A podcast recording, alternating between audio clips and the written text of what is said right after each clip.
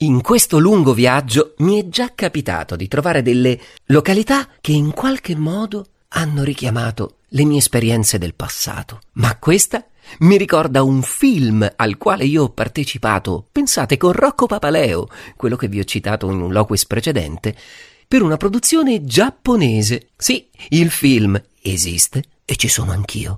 Si chiama proprio Amalfi.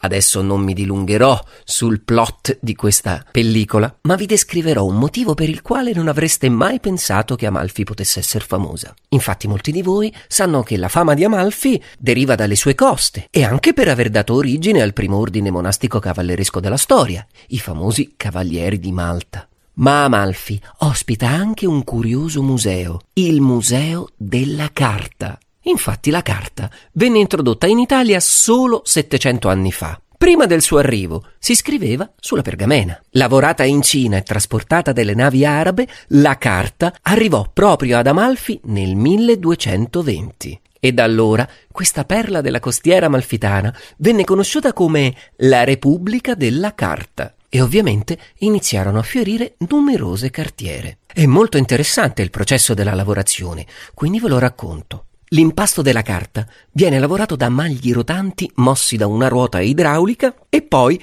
lasciato in enormi vasche di pietra per prendere la forma. Il composto viene poi pressato ed essiccato. Il risultato è un foglio rugoso, compatto e color grigio-rosa. Poi sui fogli viene lasciato un marchio antico, lo stesso marchio che è possibile trovare in numerosi documenti di origine medievale, che sono conservati nelle biblioteche di piccoli paesi. Anche in questa destinazione mi sono nutrito di nuove informazioni che rimarranno impresse nella mia memoria. Anzi, quasi quasi me le scrivo per non dimenticarle. Indovinate che carta userò?